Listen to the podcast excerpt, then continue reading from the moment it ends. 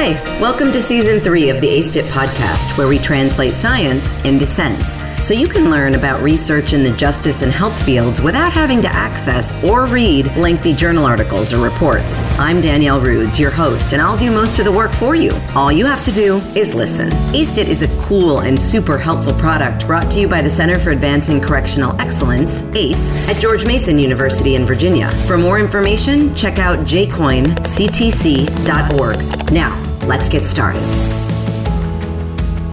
Oftentimes, the best way to answer a question is by getting the perspective of those most affected by said question. And that is just what Erica Morse and her colleagues did. They wanted to know why military veterans with opioid use disorder who were involved with the legal system did or did not access medications for their opioid use disorder, or OUD.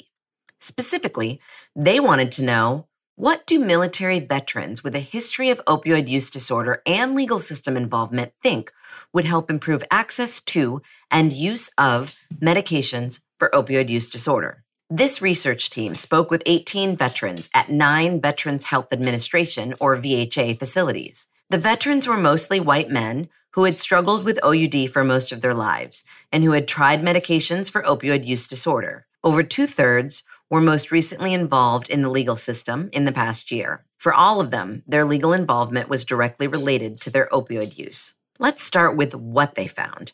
And then, if you're interested in how they found it, you can stick around and find out. The veterans in this study identified six strategies to improve access to and use of MOUD. The study authors then discussed each strategy in light of existing research and made recommendations.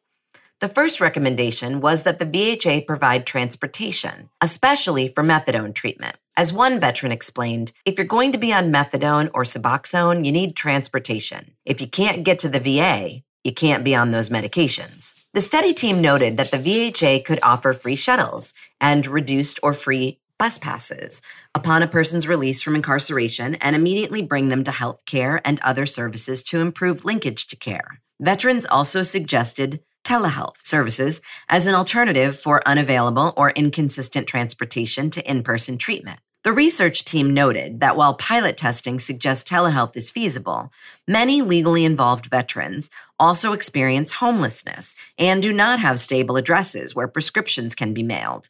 Mobile agonist units may help to overcome this burden. VHAs could also build on the expanded telephone and video outreach they started in response to COVID 19 to include screening veterans for OUD and educating them about MOUD during their outreach visit. The second recommendation was for legal agencies to increase access to MOUD during incarceration. As one veteran noted, without getting the necessary treatment in jail, all it did was make me focus on the drug even more. If I would have had the treatment necessary, some methadone or whatnot, then I probably wouldn't have had such a high rate of relapse. The study team noted that the VHA cannot directly improve MOUD availability in these settings because it is currently prohibited from providing health care to incarcerated residents. However, VHA staff who conduct outreach in jails and prisons could train veterans on the benefits of MOUD and various resources at their local VHA facilities and in their local communities and prepare them to talk with waivered providers about MOUD upon release. VHA staff could also educate their criminal legal partners on the benefits of MOUD. For their part, the VHA can ensure that all three medications, methadone, buprenorphine, and naltrexone, are available at each VHA facility which, while required, is not a current reality. The third suggestion was that the VHA reduce physician turnover. Switching physicians resulted in a change in MOUD dosage, delays in treatment, and exacerbated legal issues. As one veteran said, at times you get pushed from one provider to the next, almost every other month. So when I go back to court, it looked like I'm not doing as much as I could be sometimes, even though it's completely out of my hands. Another veteran noted there should be some kind of attempt to make that a policy where you're not seeing somebody new every other month because it is very discouraging as a recovering addict because you never get to that point where you feel like you're moving forward in a direction because you have to start over every single time you see a new doctor. One possible remedy the research team suggests is the use of care teams to provide more stability for legal involved veterans receiving MOUD. Even if team members change, veterans may have more consistent treatment over time. They also recommend training care teams on some of the unique aspects of these veterans' treatment, such as court mandates for care or concerns about incarceration. The fourth recommendation was for the VHA to improve physician education to deliver patient centered treatment. As one veteran noted, overall, half of the doctors I see don't even know what Suboxone is. Overall, the majority of veterans believed that compassionate, patient centered treatment incorporating individual circumstances and preferences was the most effective way to help veterans. MOUD treatment that veterans preferred varied and was dependent upon previous medication experiences. For instance, one veteran preferred injectable naltrexone because he said it was not addictive, whereas another preferred methadone because of the strict daily regimen. Veterans wanted clinical staff to listen to their treatment preferences and show greater compassion about the challenges of overcoming OUD, including recurrent opioid use during treatment. They recommended educating physicians on MOUD and patient centered care. The research team noted that the VHA already uses provider directed marketing and academic detailing to increase receipt of medications for alcohol use disorder both of which are effective tools to improve MOUD prescribing. The VHA can also consider offering academic detailing to those outside the VHA system, particularly healthcare staff in legal settings. VHA staff who conduct outreach in legal settings may also benefit from training to improve their own MOUD knowledge and reduce stigma toward these medications. The research team also noted that patient centered care is already a priority for the VHA. There are ongoing efforts to improve this, but their effectiveness is not yet known. Things like incorporating patient gathered or patient generated data with clinical care and using a team based approach to enhance continuity of care and better engage patients. The research team also noted that although veterans expressed a desire to have their preferences included in treatment decisions, the value of shared decision making approaches in reducing substance use is mixed. Incongruent treatment goals between patients and physicians pose challenges in delivering patient centered care, especially when patient goals, such as tapering off long term MOUD use, may result in a return to opioid use. Patient centered care for legally involved veterans is further complicated by legal system requirements such as court mandated treatments. The fifth recommendation was for VHA to improve veteran education about MOUD. As one veteran said, if you take somebody off an opiate, like a pain medication, that is going to live with pain for the rest of their lives, you know that they'll just go get something else. So why not tell them there's a program that can help them?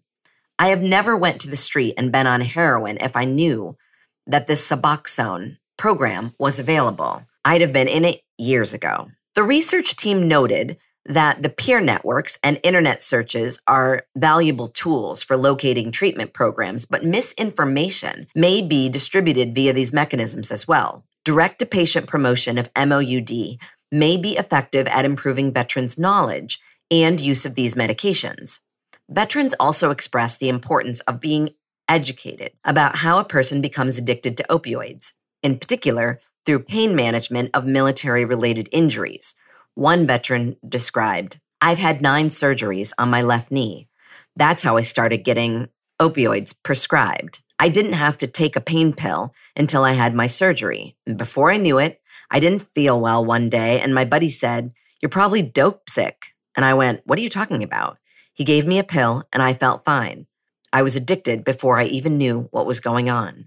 The research team noted that patients who received a preoperative educational intervention used fewer opioid pills postoperatively than patients who received treatment as usual implementation of educational programs and health literacy in relevant treatment settings may help to address gaps in patient knowledge. The sixth suggestion was that the VHA should provide social support opportunities. Veterans expressed a strong preference for peer support strategies for treating OUD, including group therapy in conjunction with MOUD. As one participant said, maybe other veterans could help veterans with OUD. I think personal experiences have a lot more impact than what you read on a pamphlet or medications. They also noted that having someone to talk to who understands the veteran's military experience was helpful. The research team noted that overall, peer recovery support programs that focused on substance use can increase their treatment retention,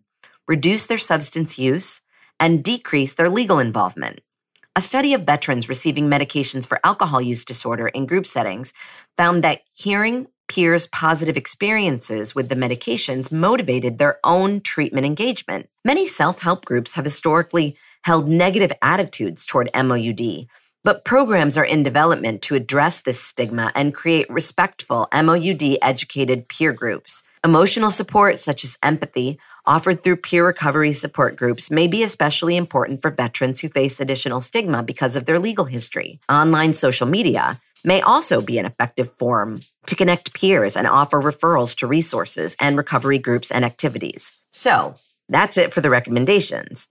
If you are a policymaker, provider, or just someone interested in starting or improving an existing MOUD program that includes veterans involved in the criminal legal system, hopefully these recommendations get your wheels spinning. But now, if you're wondering about the process the researchers went through to discover the themes, keep listening.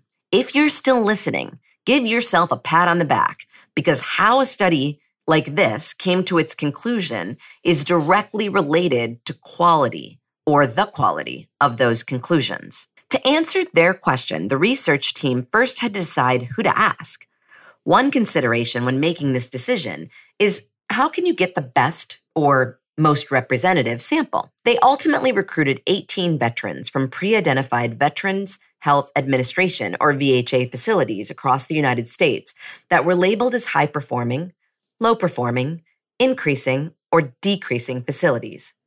If you're wondering what high or low performing means, it's a label given by the research team to VHA facilities across the country based on whether legally involved veterans received MOUD at higher or lower rates than their non legally involved counterparts.